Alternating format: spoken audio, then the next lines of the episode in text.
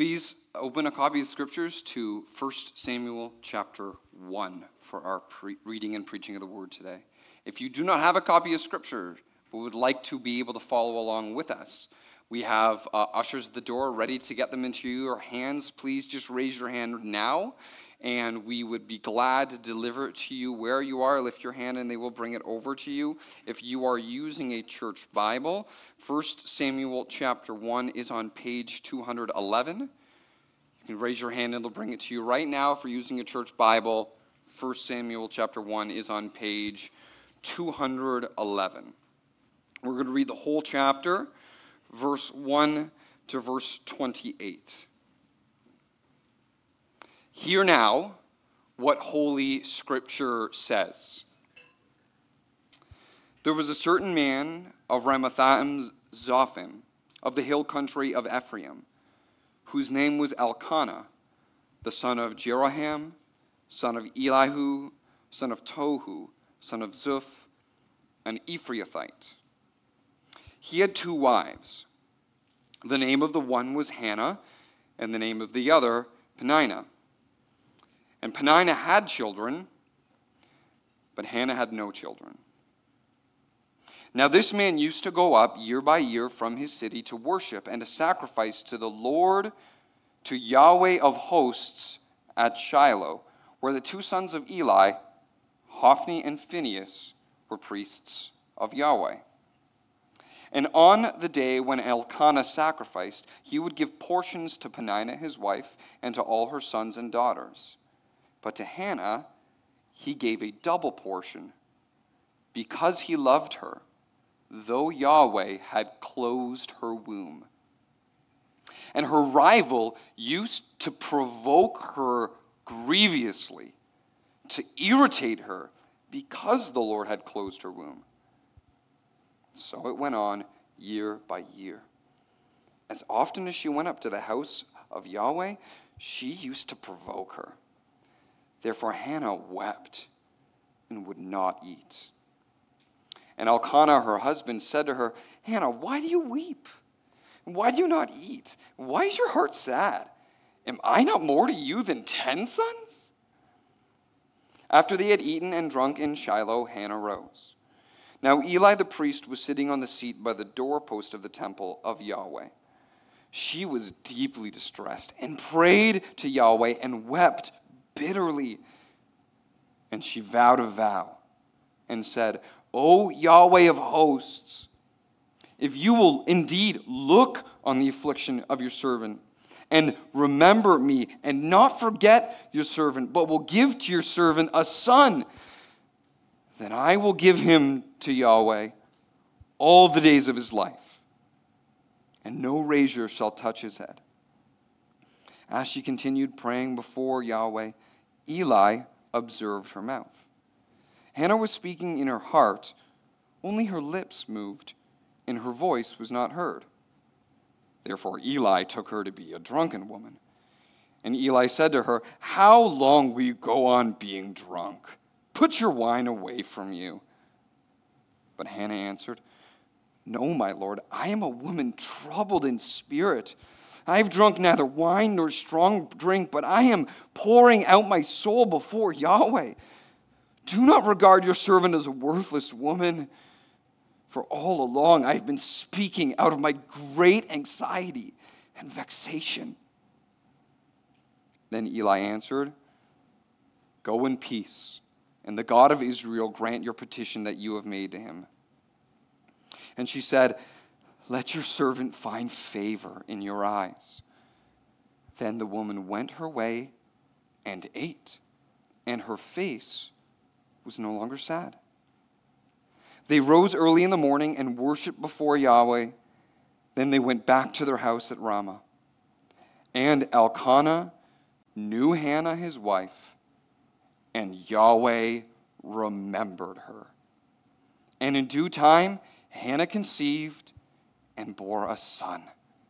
And she called his name Samuel. For she said, I have asked for him from Yahweh.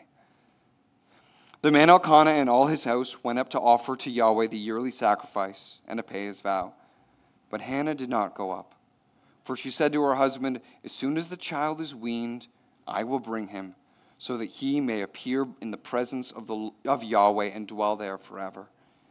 And Elkanah, her husband, said to her, Do what seems best to you. Wait until you have weaned him. Only may the, may the Lord, Yahweh, establish his word. So the woman remained and nursed her son until she weaned him. And when she had weaned him, she took him up with her, along with a three year old bull, an ephah of flour, and a skin of wine. And she brought him to the house of Yahweh at Shiloh. And the child was young. Then they slaughtered the bull, and they brought the child to Eli. And she said, O my Lord, as you live, my Lord, I am the woman who is standing here in your presence, praying to Yahweh. For this child I prayed, and Yahweh has granted me my petition that I made to him.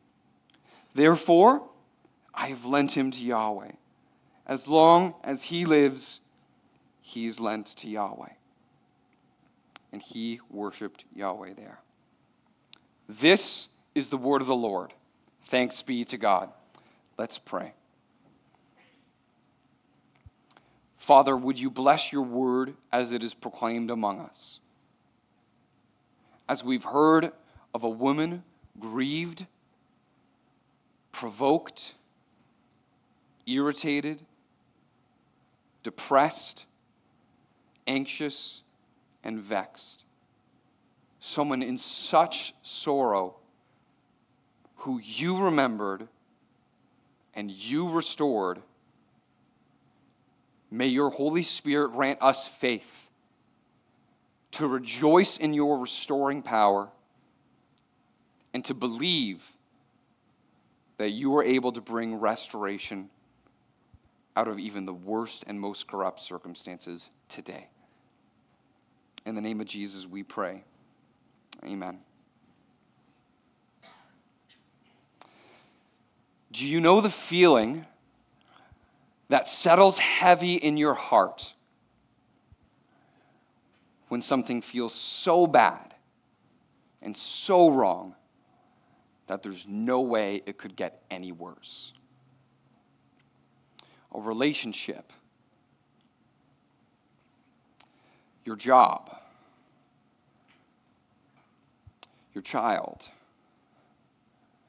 your health Church, when things are so bad that they can't get any worse, what do we do? What do we do? Where can you go? Over the next four weeks, we are going to be entering into a time of some of the worst moral and political corruption in the entire history of Israel. We're going to see, though, amidst such wretched corruption, a familiar pattern that God has throughout Scripture. A pattern that shows us how God brings restoration out of corruption. We'll see how God brings restoration from the horrible injustice, injustices from the society around us. We're going to see how God brings restoration out of the terrible abuses we can feel and see from leadership within us.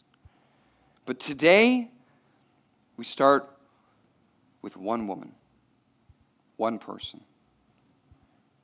And we look at the corruptions and pains and distresses that we feel within us. Can God restore us from disgrace? We're going to look at, see, the disgrace that Hannah suffered. And then, by the grace of God, I hope that we will be able to rejoice in what God has done. And then also have the faith in what God can do in our disgraces now. So, what happened to Hannah? Hannah lived in the time of the judges. It was a bad time. Yet, she was married to a good man. This man named Elkanah, In a bad time, everyone in this society, scripture says, did what was right in their own eyes. But Elkanah was a man who observed and kept God's law. God's law required that the men and uh, citizens of the nation would travel annually on a pilgrimage to make sacrifices and worship at where the house of God was. And every year, Elkanah took his family to worship and taught his children to do the same. He was a good man, but marrying a second wife was a bad decision. He likely did it because Hannah was his first wife, yet she was not able to bear a child. And he wanted an heir to pass on his inheritance. So he wrongfully married a second woman, and this this would have devastated Hannah. The name Hannah has a similar meaning to the Hebrew word for like favor or grace. And in this time, your name really was the essence of your identity. Abraham's name was father of many nations because God promised to him that he would have a family that would become as great as a, as a nation. Hannah's name meant woman of grace, essence of her identity. Yet in this time in the Old Covenant, childbearing was a sign of God's blessing and God's favor to his people. And to no fault of her own, this woman, whose essence was a woman of grace, felt like she was not receiving a blessing, but a curse. This woman of grace felt severely disgraced. But the barrenness itself, unfortunately, was just the beginning of the troubles that she experienced. Elkanah wanted all of his family to participate in worship. So he gave his one wife, Peninnah, portions for sacrifice, and likely he gave an amount so that he could even, she could evenly distribute it amongst her children. And she had many sons, daughters, Peninnah sounds like a, a word in Hebrew that kind of means like fruitful or abundant. But then Elkanah turns to Hannah, who had no children, and gave her a portion for sacrifice that was double what Peninnah gave to her many children. And he did it, though he was a good man it was a bad decision to have preferential treatment. And Peninnah here, see, this, the math doesn't add up. And she makes sure Hannah knows it. Hannah was severely mistreated by Peninnah. Year after year, all she wanted to do was simply come to the house of God come to offer sacrifice, come to eat the feast, come to worship the Lord. But whenever she went, her rival provoked her. She was left disgraced, harassed, depressed, and alone. Mistreated by a rival and misunderstood by her husband. He, he's a good man, but he has a kind of a bad response that's just kind of insensitive. Am I not more to you than 10 sons? He does not understand her at all. Some wife can sympathize with this. And some guys were about as emotionally aware as a rock. He turns to her and is like, What am I doing wrong? I'm giving you the larger portions of offerings. I've given you the larger portions of my affection. Why aren't you happy? Am I not enough? mistreated, misunderstood year after year after year. But one year, something different happens. At the temple, she can't offer the worship she wants in joy, so she offers another type of worship in lament. She pours out her soul to the God she addresses as Yahweh of hosts. This is the first time that this name is used for God in Scripture, and it's significant. When she prays to God as Yahweh of hosts, it shows the quality of faith that Hannah has in the God she worships. Yahweh is the personal name of the God of Scriptures. It means I am. It's used by worshipers, and, and worshipers address God as Yahweh, who are a part of His chosen people, who are recipients of His covenant blessings, who are objects of His steadfast love, His abundant mercy, His tender compassion. Yahweh of hosts is a military name. It describes God's unmatched authority and might to command a host of power to deliver and preserve the security of his people. Hannah was disgraced, she was harassed, she was depressed, she was alone, but she turns to the supreme being whom she knows created all things, yet who may feel far from her in that moment, and she believes this is a God who is merciful. This is a God who is powerful, and maybe he can show his mercy and power to deliver and have compassion on me. So she turns to Yahweh of hosts and she makes a vow.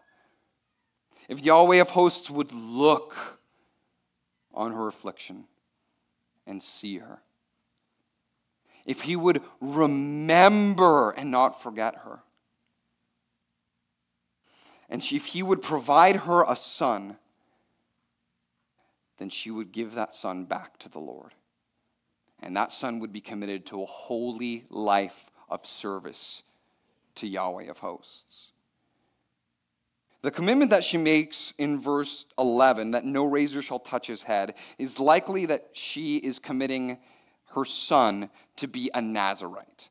A Nazarite was a special vow that someone would make who believed that they were called to, or who God Himself called to, a unique task and endeavor. And by restraining from certain lifestyle um, decisions, like not cutting your hair, like not touching anything uh, that is dead, like not having a strong drink, they believed that this type of commitment that God would honor and bless. Samson was a Nazarite. While it's not explicitly mentioned in Scripture, it's very likely that John the Baptist was also a Nazarite. In the depths of her disgrace, and in a moment of desperate faith, where she pours out her heart before him, when she has already been mistreated and she's already been misunderstood, she comes to what was likely the most vulnerable moment in her whole life before God. And after being mistreated and misunderstood, now she was misjudged and shamed by the spiritual leader who was supposed to care for her. What can I say about Eli? We hear a lot about him in two weeks for now. He was about as useless as the chair that he sat on. This man, he was a retired priest. And uh, when you're a retired priest over the age of 50, you can't administer the sacrifices anymore, but you could be like a, a, um, a temple sentry you could kind of be like a hall monitor to kind of watch and make sure that the laws are being observed, that no one's acting out. So when he's sitting at the doorpost of the temple, it's at the door into where inside there was the altar, and outside there's this like vestibule lobby area. So he's in this lobby area when most people are outside the vestibule eating and having their feast, and Anna, uh, Hannah can't feast, so she comes in to have this private moment of, moment of prayer, and that's what he's doing. So he's this temple sentry who's kept a watch over things, but he's also a judge. Uh, there was no king in Israel at the time, so in order to have disputes where to settle disputes between two people where a wrong was done or to give clarity of what the law teaches to see that God's word was faithfully practiced, people would go to the judge to be able to um, render a judgment on a issue of dispute. And this watchman looks at her mouth, but completely misses her heart. And this judge completely misjudges her. Maybe you think I'm being a little hard on the guy. Well, I could be way harder. Do you hear the, the sting in Hannah's words in response to Eli's voice? Listen, in verse uh, 15, she says, No, my Lord, I am a woman troubled in spirit. I've neither uh, drunk neither wine nor strong drink. I've been pouring out my soul before God. Do not regard your servant as a worthless woman. She thinks that her spiritual leader is supposed to watch over and judge rightly, thinks she's a worthless woman. This term is uh, literally translated daughter of Belial. If there were like a list of bad words, like, you know, parents, you, you have your, your like bad words lists. Like there's the F word, the H word, like there's bad names you call people too. We don't use these words. If there was a bad words list in ancient Israel, this might be close to the top one. Daughter or son of Belial was what an idol worshiper was called in Deuteronomy 13 13.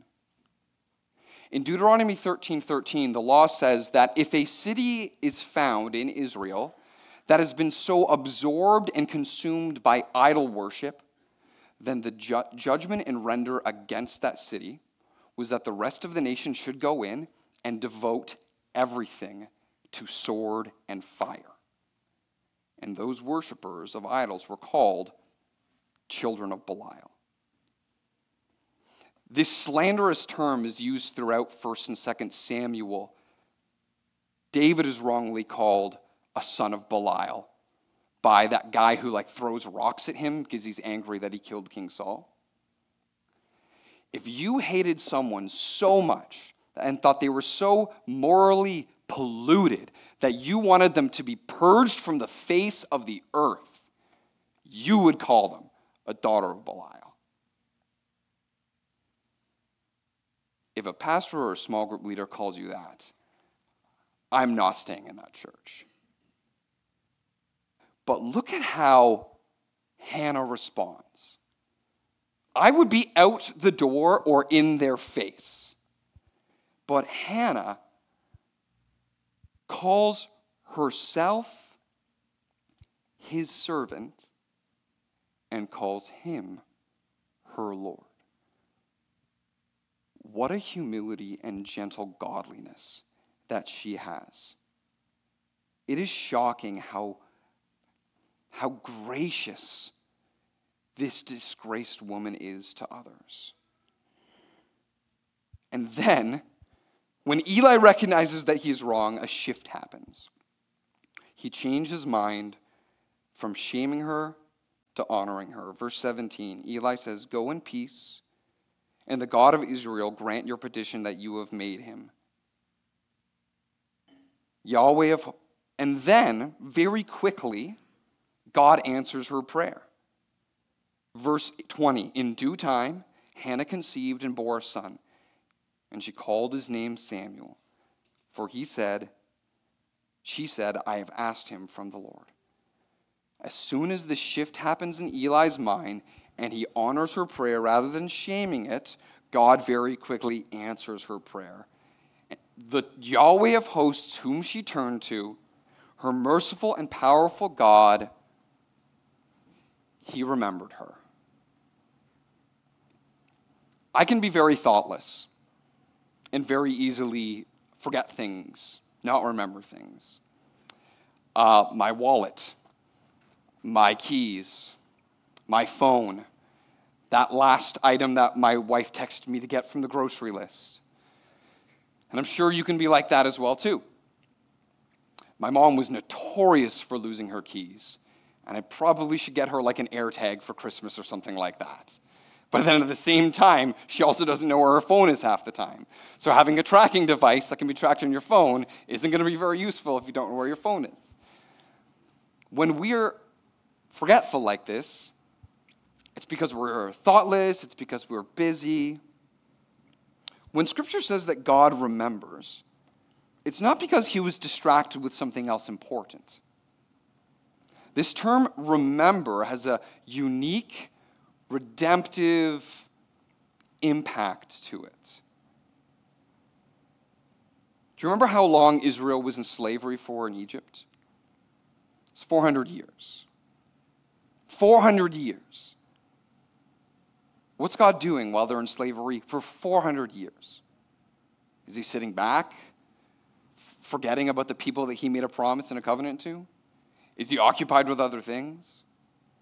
In Exodus 2, verse 24, scripture says, During those days, many days, the king of Egypt died, and the people of Israel groaned because of their slavery and cried out for help. Their cry for rescue from slavery came up to God. And God heard their groaning, and God remembered his covenant with Abraham, Isaac, and Jacob. Saying that God remembers doesn't say that God was busy and thoughtless previously. When God remembers, He intervenes according to His promises for our good at the time that He decides. When God remembers, He intervenes according to His promises for our good at the wise time that He decides. And this was the moment where God chose to intervene. The whole time in her pain, God saw. When Hannah finally cried out to her, He heard. God saw, God heard, Yahweh of hosts remembered. And when he remembered and provided a child for her, this moment wasn't just good for her, it was good for the whole nation. Yahweh of hosts remembered Hannah, and he remembered Israel. Because the nation was corrupt and the nation desperately needed restoration. And Hannah's son, the Nazarite priest Samuel, would be set apart and used up by God to restore his prophetic word to his people, which had been so wretchedly abandoned, and would restore God's presence to his people so they could enjoy his blessing again. When God remembered Hannah, God remembered Israel. And Samuel, this Nazarite priest who brought God's prophetic word back to his people, would prepare them for the king after God's own heart, King David, who would keep stability and build prosperity for God's covenant people. Many generations later, there was another barren woman in Israel, and her name was Elizabeth. And like Elizabeth, God saw her or like Hannah, God saw Elizabeth, God heard them, God remembered them, and at a very old age, God gave Elizabeth a son, John. And like Samuel, John the Baptist would be committed to a Nazarite vow. And as Samuel prepared the way for King David, John the Baptist prepared the way for the greater King David, the son of David, Jesus of Nazareth. And as God promised to David that one of his sons would sit enthroned over his people in righteousness forever, Jesus Christ came and inaugurated the eternal kingdom of God.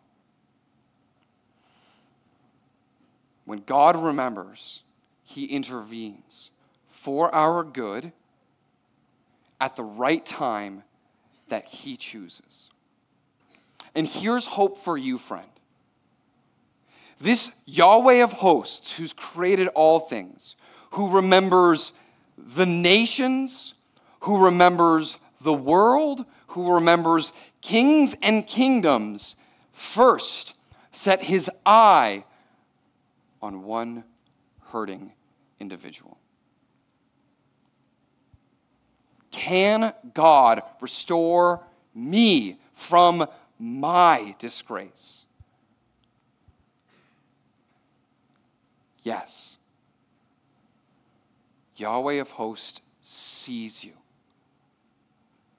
When you call out to him, he hears you. And as you wait on him, he remembers you. If you find yourself disgraced today, you have reason for hope in Christ. You may be feeling suffering because of reasons like Hannah, and it is completely not your fault. Like Hannah, you may feel you may feel harassed, you may feel depressed, you may feel alone, mistreated, misunderstood, misjudged. I want you to see now the, the beautiful shift that happens in her heart, the way that God restores her so that we can rejoice in what God has done and so that we can have hope for what God can do in our hearts. Where once Hannah was misjudged, she was blessed in the Lord. Even though Eli was a pitiful leader, his blessing actually meant something, and Hannah knew this. Priests were uh, ordained by God to be mediators between God and between man. So when a priest gave a blessing, it was as from the Lord. And when Hannah received this blessing, she received it as from the Lord. And there's a clever way in which she responds to Eli that shows that this disgraced woman is finally able to see herself as God sees her. When she responds and says, Let your servant find favor in your eyes. This word favor is similar to the word grace. Hannah's name is woman of grace. Because of the blessing that she has in the Lord, she's finally able to start to see her the way that God sees her. Her face enlightens up. She can eat from the table of worship. You may find yourself in a place where you have so little, if any, joy where you're so often downcast, where you can't see yourself the way that God sees you. Christian, God's heart for you doesn't depend on the place that your mood is in today. You are no worse of a Christian if you have a deflated mood rather than a chipper and happy mood. But when we see God for how he sees us, we can start to see a change in our temperament and disposition and worship like our hearts wants to again. Where once she was misjudged, now she was blessed.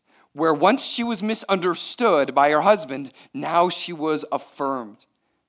See, in the law, if a wife made a rash and unwise vow, because the husband is the husband is the head of his house. The law gave the right to a husband to nullify a rash or unwise vow that his wife made. And previously, he does not get why she is in the mood that she is in. But now, he sees what she's done. He sees her vow, and he affirms it. He dignifies her. He upholds her. He encourages her. She is supported and nourished and cherished by the man who now sees her heart rightly. She was once misjudged, but now she is blessed. She was once misunderstood. Now she is affirmed. Everything that disgraced her, God is slowly starting to unravel. Where once she was mistreated, now she is vindicated. When she says that she's going to wean Samuel, she's uh, helping him to no longer be dependent on nursing. And uh, Jewish tradition likely uh, held that it was about three years that it took for a child to be weaned. So, three years, and she goes, and uh, you guys have seen young moms carrying strollers and carrying bags and carrying all their kids, and you see them as like, man, they got a handful. Now, Hannah has to go from uh, Ramah to Jerusalem. It's miles of a walk, and there's no minivan, and she's carrying toddler in hand and a bull and some wheat and some wine. But she's finally ready to give an offering, and this offering is remarkably huge. When you made a vow, it was supposed to be fulfilled with an offering that came to it when you fulfilled your vow. And there was a stipulation of the law of what you specifically needed to give. But what she gave here is likely three times what was required of her. And she comes and offers a three times portion with great joy. That's a noticeably remarkable offering. But what's even more noticeable is what you can't see and what you can't hear. Peninnah has nothing to say. She is vindicated. Everything that disgraced her has now been undone because God remembered her. Can God restore my disgrace? Yes. He sees your affliction. He hears your prayers. He remembers. Do you believe that God can restore your disgrace with dignity so that you have a peace and you have a joy as the Lord restored to this woman? I've been told that jobs like first responders, emergency department workers, these are some of the most psychologically taxing jobs you can have. You probably, some of you have these jobs, and a lot of you have family and friends that are in these kind of jobs. And I really believe that this, these kind of jobs really play a toll on you. I've had to uh, make a few 911 calls in my life, and every time I do, because it's like a life and death situation, like I am frantic. But the men and the women who come to uh, offer their services to me, they're professionals. They're calm, they're cool, they're respectful. I feel comforted. But then they're off to their next thing.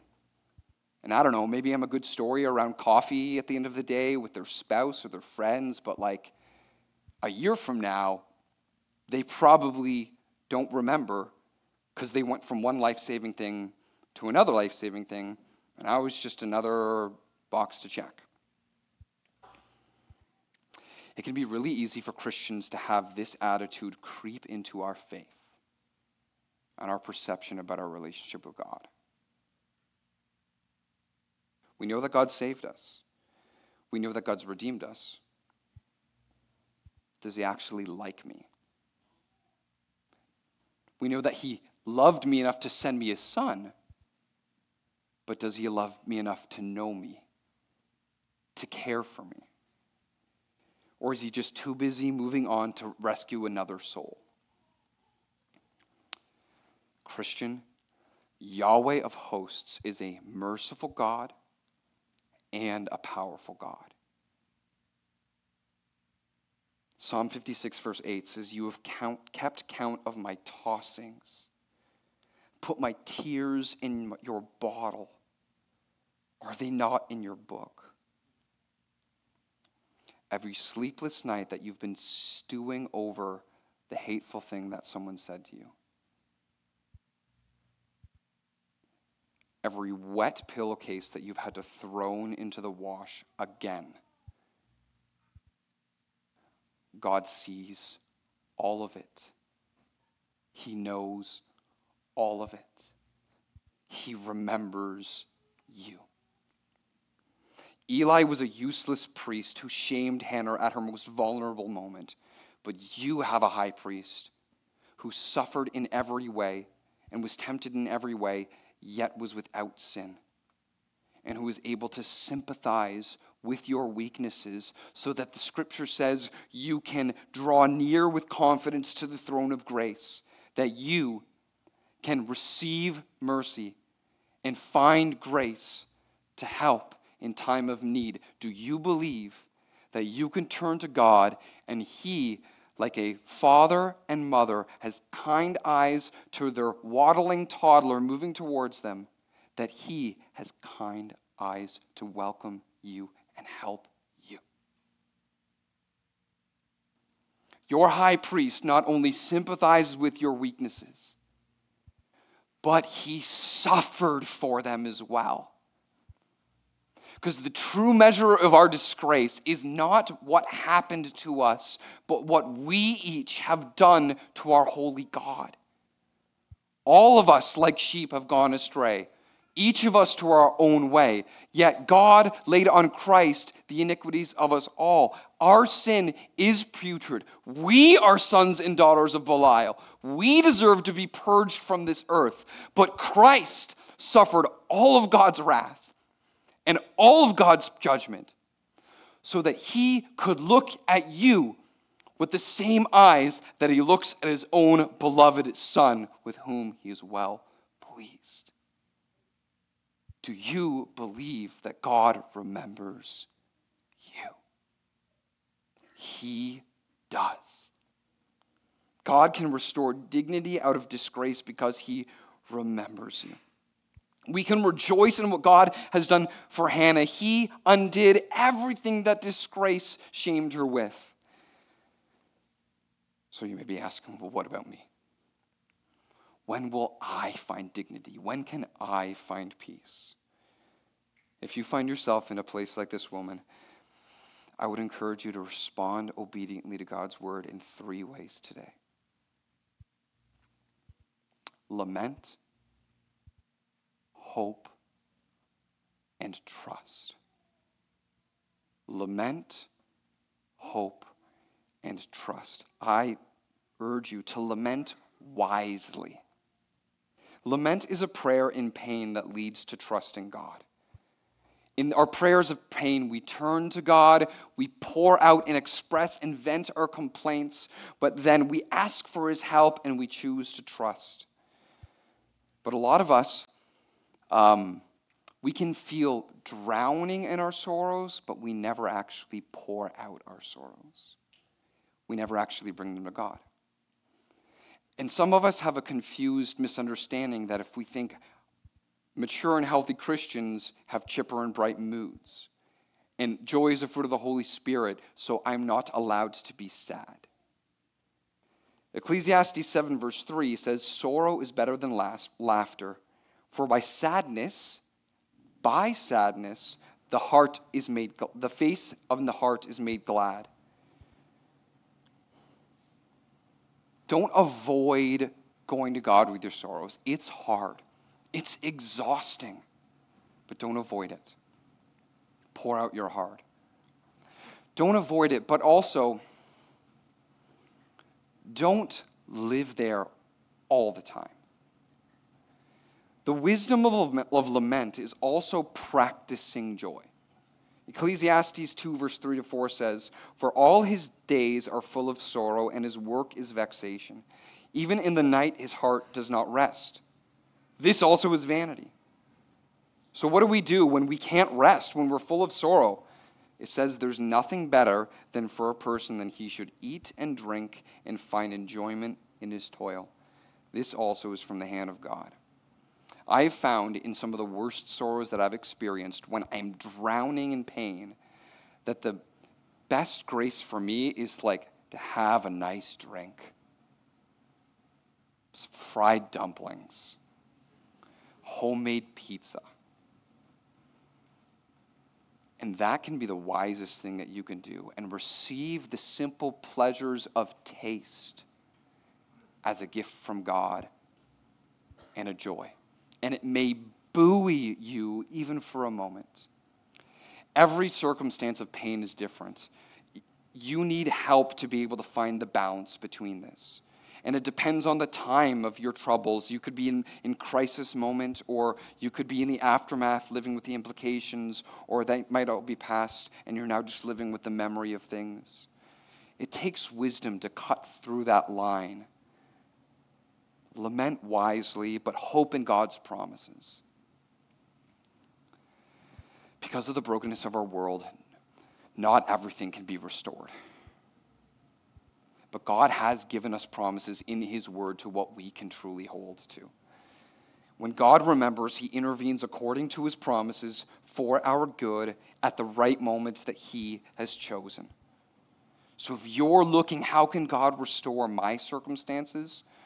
Turn to the Scriptures. Hold fast explicitly to what God says. But maybe you might feel just like, I'm not sure God's word speaks exactly to my circumstances specifically, or I'm not sure that, that God has specifically promised that this thing will be restored, then hope in God's character, hope in God's heart towards you, and hope in eternity. Because we have this certain promise that Christ is coming back, that he will make all things new, and he will wipe every tear from our eyes. Lament wisely, hope in his promises, and trust his heart for you. Psalm 103, verse 10 to 13 says, He does not deal with us according to our sins, nor repay us according to our iniquities. For as high as the heavens are above the earth, so great is his steadfast love towards those who fear him. As far as the east is from the west, so far does he remove our transgressions from us. As a father shows compassion on his children. So the Lord shows compassion to those who fear him. Trust his heart for you. You do not need to stand far off, off to the one who has said that he is near to the brokenhearted and saves the crushed in spirit. Lament wisely. Hope in his promises. Trust his heart. God can restore us from disgrace. He sees, He hears, He remembers you. Would you pray with me? Our Father, you know the variety of trials and sorrows that your people have suffered under. Lord God, would you, our high priest, minister to each as they need? Would you comfort those who are weary? Would you lift up those who are downcast? Would you strengthen those who feel they cannot endure? Would you correct those who are thinking self righteously or vengefully. Would you rejuvenate our faith so that we may believe you are Yahweh of hosts, our merciful and powerful God? And would you help us to wait on you? For those who wait on you will renew their strength. And sometimes I don't feel like I'm mounting up on wings like eagles. I'm walking, but I'm fainting. Yet, Lord God, you say that those who trust in you will not be put to shame. So, as hard as it is, as wearisome as it is, as exhausting as it is to wait on you while we feel disgraced, Lord, may we, may we lament wisely. May we hope in your promises and may we trust your heart for us. In the name of Jesus, we pray. Amen.